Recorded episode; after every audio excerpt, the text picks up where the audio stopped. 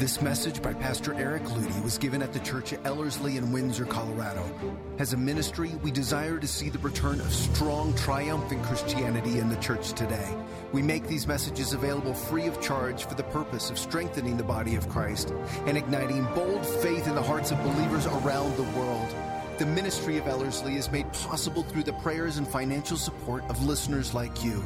If you have been personally impacted by Ellerslie's messages, please consider partnering with us as we build world changers for Jesus Christ through gospel centered discipleship. Visit Ellerslie.com to learn more. Now, here's Pastor Eric Ludy. Pulling a Chrissy. I have a sister named Chrissy. Her name's Christina to almost everyone else on planet Earth, but I still, after all these years, call her Chrissy. And this is a study in the sharing of our Savior's sufferings. What defines us as a church body? Sort of the theme today is going to be us recognizing and ratifying afresh why we do what we do. Sometimes we just get into this mode of going to church because our parents went to church, their parents went to church, and it's just the right thing to do. It's, it, it's like the way we sort of honor God, like a little prayer before a meal. We just want to do it right. We want God to know that, you know, we're thinking of Him. And yet, the reason we actually gather for church, and we are a church, and what we are defined by needs to be understood by us. We need to remember this, especially when it becomes illegal for us to gather together. We need to remember why we gather. Are you willing to risk your life to gather? Together and to form a body, hey, I'll just be my individual Christian life will be fine. I don't need to risk my life and go down the road or meet in someone's living room and call ourselves the body. What defines us as a church body? We are what would, most people would call conservatives. Uh, you know, it's, it's funny, and you could say, How do you know that, Eric? Well, most people do, are, do not gravitate towards this environment if they do not have a conservative perspective on Scripture. In other words, it's God's word. Yep, he said it. He's kept that word around so that we could know it today, and it's right. It's 100% true and it's accurate, and it points to one known as Jesus Christ. That's uh, conservative thinking. Liberal, you know, explains away the scriptures, undermines it, questions it, dashes it against the rocks, and comes out the other side with self on the throne. A good conservative, I don't like even calling us conservatives, is going to come to the conclusion that, hey, the problem is really right here, not with the culture around me. I'm the problem, and yet Jesus Christ has supplied the solution. I'm going to bend my knee and let Him take over my life. Because that's what the Bible says, and we believe it. So, what defines us as the church body? You get a whole bunch of conservatives together, and you know that we all have something that we would say is very, very important. Because most of us have recognized in the day in which we live that Christianity isn't doing so hot. And so as a result, we have little uh, miniature passion points. It's like, this has been missing in my generation, so I want to bring it back in my life. And again, that's part of what defines us. We're a whole bunch of people on hobby horses.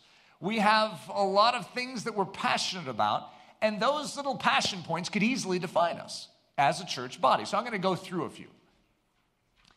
So we can be defined that we pray. A lot of churches don't pray. And we're a praying church. Okay, that could define us. And it wouldn't be a bad thing. Everything I'm going to go through right now is what we can call righteousness. It's wonderful behavior. So we can be defined by the fact that we pray, and other churches don't.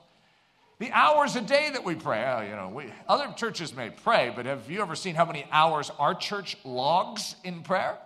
In other words, we can be defined by this. It's one of our options.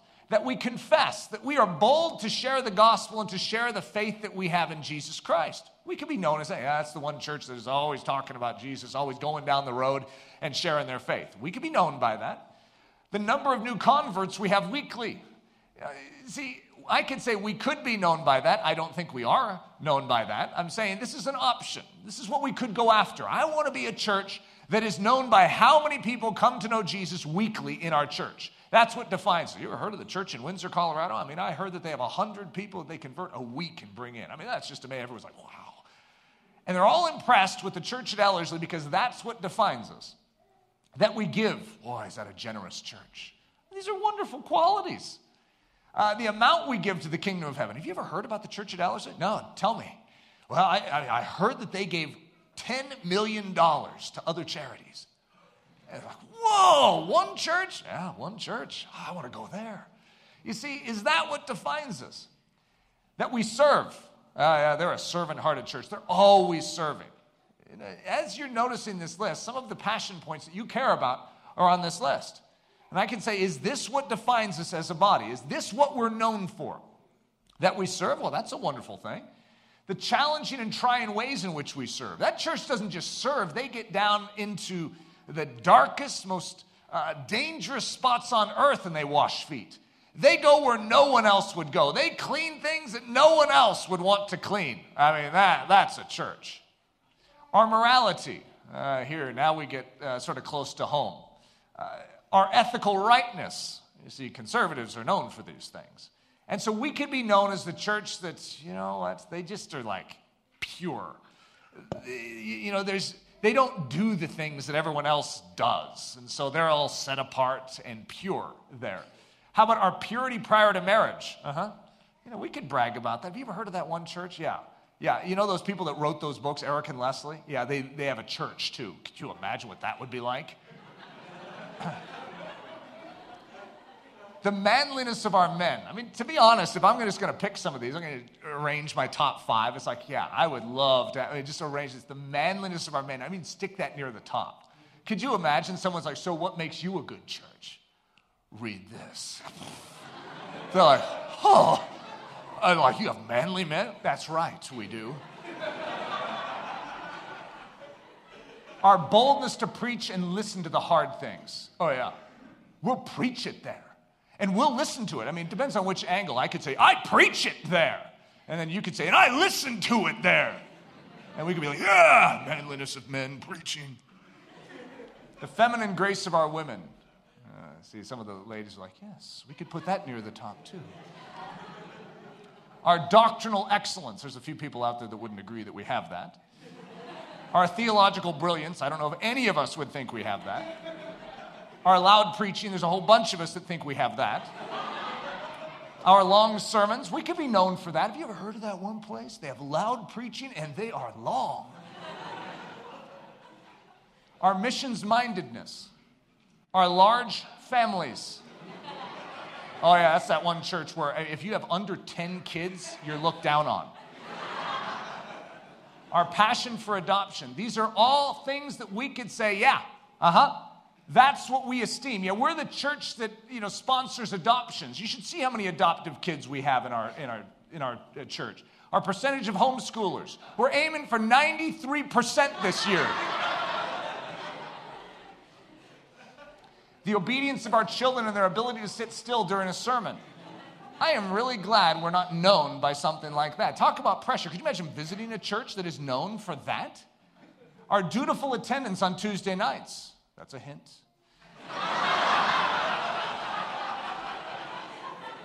Our skill in discipleship or in making disciples. These are all things that a conservative church can aim towards to say, I want to be known by that. And as you listen to this list, you're going to notice that there are certain things in that list that you have a bait in your soul to be defined by. What's going to go on your tombstone? Any of those? Is that what you're here on earth for? Is just to show off the fruits and the evidences of what God can do in a life? What are we here for? What do we gather as a church to do? All of that is what we can call righteousness. However, when we dig in our own pockets and attempt to produce that for the world to see, the world will not actually see what we are intended to showcase. We are not just intended to showcase what's on that list even though we all know in this room we are. But that isn't our focus, and that's not why we gather. What defines us? We love Jesus Christ so much. We are all about Jesus. Everything we do points to Jesus. We believe that Jesus is the center. We make him the center. We study him, pursue him, worship him, seek to know him more, exalt him, share him, discuss him, and make him known. You heard of that church in Windsor? That seems to be the only thing they think about. Every time they bring up a scripture, every sermon is all about Jesus. You'd think they would realize there's more things in this world than just Jesus. Yeah, we haven't learned that. We've learned Jesus. Jesus is our study. Jesus is our focal point. Jesus is the North Star to each of our compasses. What unites us as the church of Jesus Christ is the person of Jesus Christ. The way we honor our Father in heaven is by magnifying the person of Jesus Christ. Every knee bows, every tongue confesses that Jesus is Lord to the glory of the Father. The Holy Spirit has his place in this environment, and his role is to lead us to Jesus. We do not make the Holy Spirit the focus. Because if we do, we are violating the very purpose of why the Holy Spirit has been sent, and that is to magnify and exalt the name of Jesus Christ. What unites us is Jesus. We agree with the Father, we agree with the Holy Spirit, and we even agree with Jesus Christ. We are in agreement with what the Word of God in text and in person and in action at that cross has said. Put your confidence right here. We believe in Jesus. And when we do, we are set free, we are changed, we are transformed, and we begin to exhibit righteousness, but not a righteousness that is our own. It comes from our own pockets, our own diligence, our own hard work, our own creativity, our own wit and wisdom and willpower. It's a righteousness that comes from the person of Jesus Christ.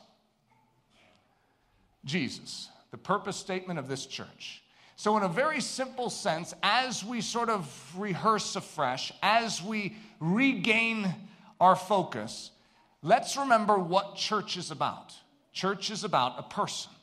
Salvation is done by a person. It's all gained in the person of Jesus Christ, and that is where we put our hope. All that flows out of that are the beauties and the benefits that truly showcase that we are focused on Jesus Christ. If we are focused on Jesus Christ, our men will be men.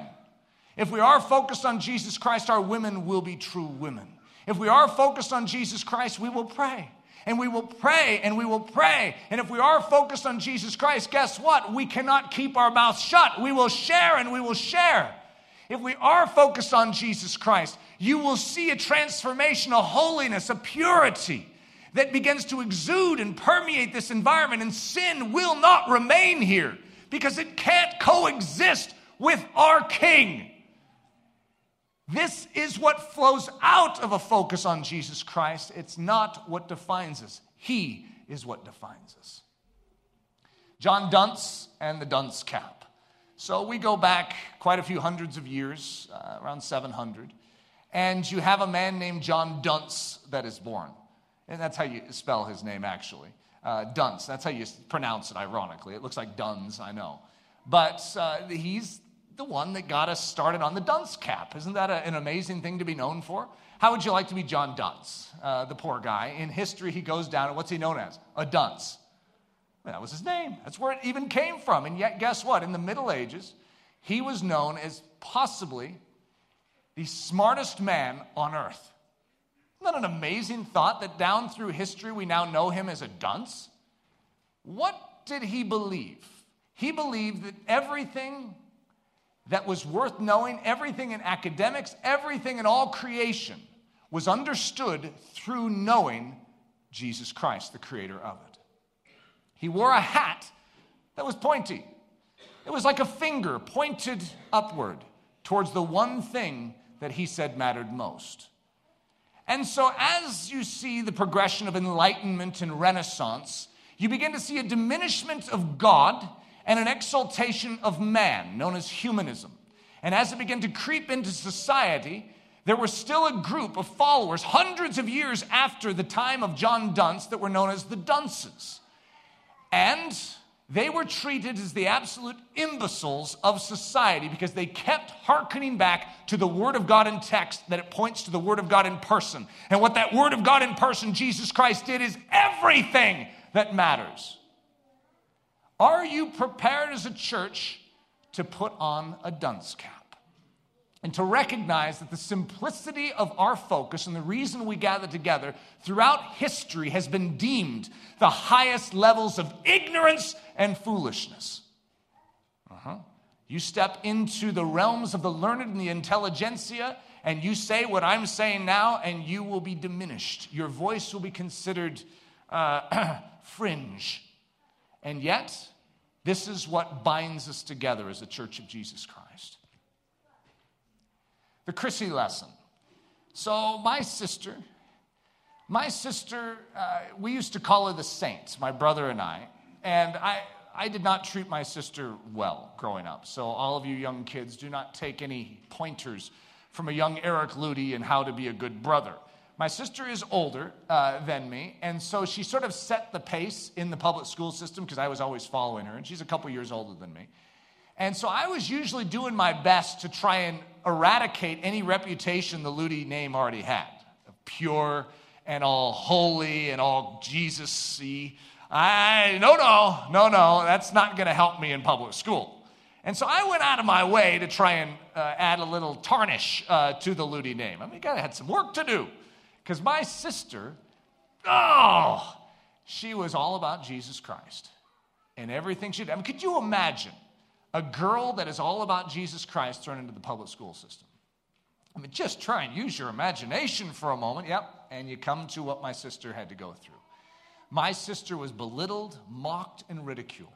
She didn't say a lot in her, when she was going through school, she didn't hang out with the cool people. She didn't hang out with the popular crowd. You know what she did?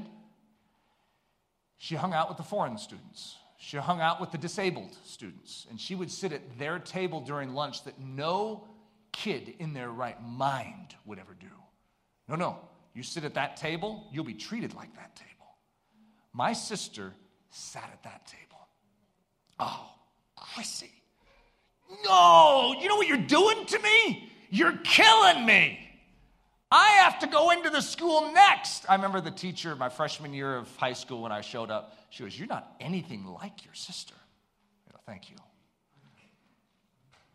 You know what?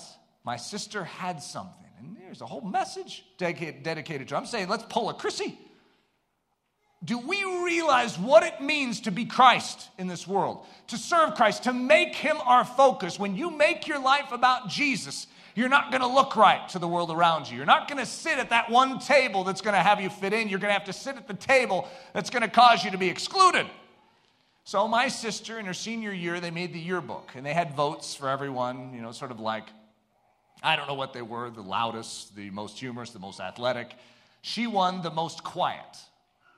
And they tied her to a tree in the picture and they put a gag in her mouth and bound her to a tree. And that was in the, the yearbook. I mean, I was so humiliated. My sister's tied to a tree with a gag in her mouth in the, her senior yearbook. Oh, the Ludy name. You see, the way we will be treated by this world that scorns what we stand for is precisely the same. And yet, I have a different lens on it now. I look back after being changed by Jesus Christ, and I see my sister as a hero. I see my sister and I think, if I had only had the courage, if I had only had the boldness, the willingness to be treated the way she was treated, instead, I wanted to be popular. And as a result, I sold my birthright for a bowl of red stew. The three options. So imagine that you are showing up uh, at uh, high school, public high school, and you have an option. There's the mean bully kids. You ever seen them? Yeah, they're in like every school. The mean bully kids, and they like have power. They can like exert that power and make everyone feel small. And I'm sure there's a certain satisfaction in it. I was not one of the bully kids, so I'm not exactly sure what it's like. And then you have the cool kids. Okay, and that's that's where mainly most people are aimed. Most people aren't aimed at being the bully. They're aimed at just sort of fitting in and not drawing too much attention to themselves, but drawing the right sort of attention to themselves. So the cool class. And then you have the, the Chrissies. Okay, so if you had some clothing, it was your first day of school, and you could choose which clothing you're going to climb into and go to school, go to high school, which one are you going to choose? Okay, so we have the mean bully clothing. No, I don't, I don't want that. And we got the cool clothing. Everyone's going to like you. And then we have this uh, one over here, you know, in your senior you'll be tied up and a gag will be put in your mouth, and people will mock you and make fun of you, and no one will ever understand you. How, do you want that one? No, no, I think I'll take the middle one, that, that cool one. Good choice.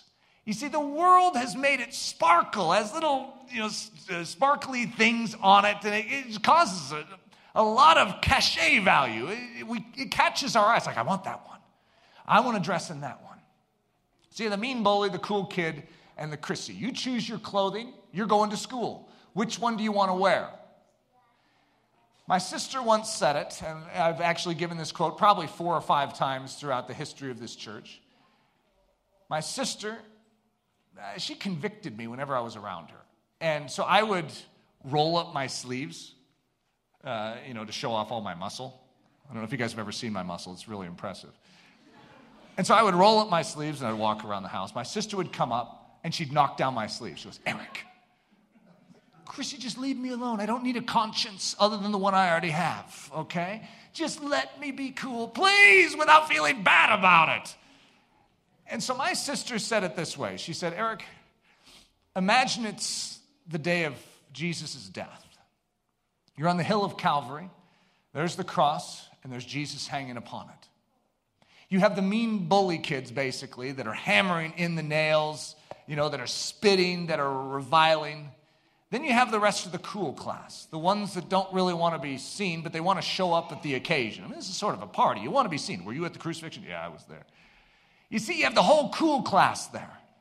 And then you have the Chrissy. And this is what she said. She said, Imagine walking up to the foot of that cross, and everyone looks at you and they're like, What are you doing?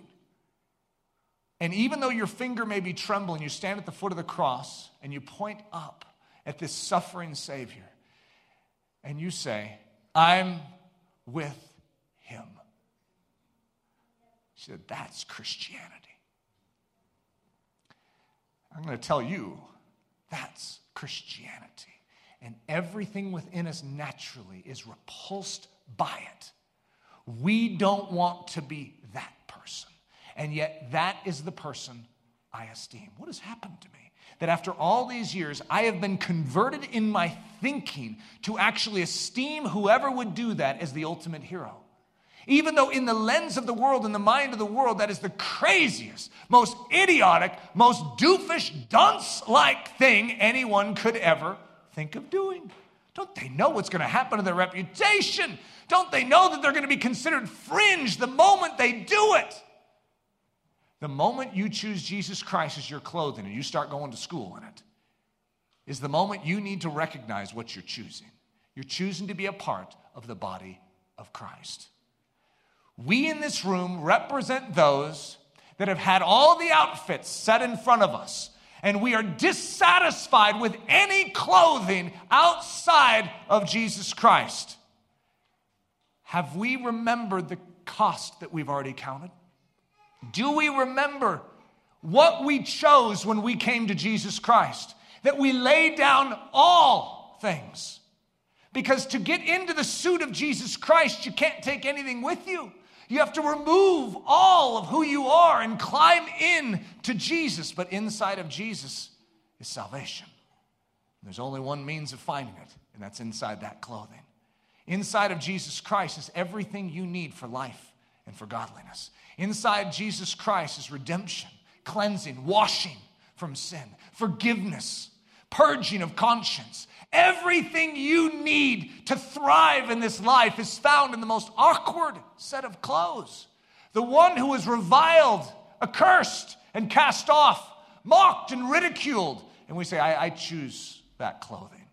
When you choose that clothing, you choose that position. In the same way he was treated, you accept. But you don't accept it with a grimace, you accept it with joy. If you are in your senior yearbook tied to a tree with a gag in your mouth, you take it with joy. Praise God, for so were the prophets before you treated. Understanding suffering, climbing inside the body of Christ. We are known as the body of Christ. And therefore, we must understand that to enter into this body means to enter into a body that suffers.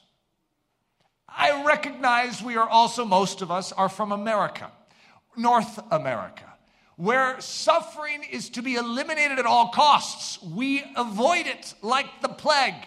However, you have chosen a life, you have chosen a gathering, you've chosen a people that understand and recognize that foolishness is inerrant. We have chosen a way, we have chosen a clothing that is deemed an idiot's clothing to the world out there. And we've chosen a body that has stripes upon it, that has a crown of thorns pressed into its brow. In this body that we have entered comes a form of suffering psychological suffering, bodily suffering, emotional suffering. And yet, as it says, and Jesus himself says, nothing in any wise shall hurt you. And you can say, what in the world does he mean by that? Because I sure am feeling the pain of it right now. Because everything that comes against you is leveraged by the very Holy Spirit, the grace of God that has been given you, and it's conformed into a blessing in your life. So the enemy can try and wield a whip against you, and what does that whip turn into to you? A blessing, a strength to your soul, a measurement of grace that is imparted to you. You receive greater strength through every difficulty you will face. You step into this body and it converts everything in a dying world into greater strength inside of your life. This is a strange home called Jesus Christ. And yet, those of us that have found our life here never want to leave. But, Eric, aren't you ridiculed, mocked, and falsely accused? Uh huh. But everything that comes against me is turned into joy. Everything that comes against me is converted into a greater measure of grace and comfort. I get closer to Jesus with every hit. The enemy can in no way hurt me. Because no matter what he brings against me, and even if it's the final wage of this sinful world, which is death, and I leave this mortal body, it's not like you should feel sorry for me. It only gets better. To live as Christ, to die, oh boy, it's gain. This is the Christian. This is the body of Christ. We are single focused, single eyed on the person of Jesus. We are fools for Christ's sake. The fool, just in case you're wondering what your new description is once you step inside of this clothing, a fool is an idiot, a blockhead, a dunce, a dolt, an ignoramus, an imbecile, a cretin, a dullard, a simpleton, a moron, a clod, a nitwit, a halfwit, a dope, a ninny, a nincompoop. And by the way, kids, do not repeat this list. A chump, a dimwit, a dingbat, a dipstick, a goober, a coot, a goon, a dumbo, a dummy, a dum dum, a fathead, a numbskull, a thickhead, airhead, flake, lame brain, pea brain, bird brain, jughead, chowderhead, dumbhead, goofball, goof, goofus, doofus, galoot, lummox, knuckle dragger, meatball, or dumb cluck. Welcome to the church at Ellerslie. The all important refusal saying no to the cool. I know some of you have had this idea because it's been passed around today that you can be in the cool crowd and still in the clothing of Jesus Christ. You choose because it's one or the other. You can't be hip and cool and trendy with this world at the same time walk well in that skin of Jesus. Can't do both. For anyone who will live a godly life in Christ Jesus will be persecuted saying no to the cool. Hebrews 11. By faith, Moses, when he was come to years, refused. This is quite the thing. He refused. You know where this guy was? He was the son of Pharaoh. He was in position to take over an entire kingdom, lands, titles. He had it all, and he refused it? How much counsel would be given in alignment with that today in Christianity? No, no, you have a position here. He refused it. He gave it up. He forsook it to be called the son of Pharaoh's daughter, choosing rather to suffer affliction with the people of God. This is the body of Christ. We choose instead of lands, instead of titles, instead of fame, instead of power, we choose to identify with the people of God and we put on the clothing of Jesus Christ. To suffer affliction with the people of God than to enjoy the pleasures of sin for a season, esteeming the reproach of Christ greater riches than the treasures in Egypt for he had respect unto the recompense of the reward.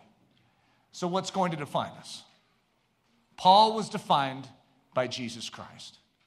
For I determined not to know anything among you save Jesus Christ and Him crucified.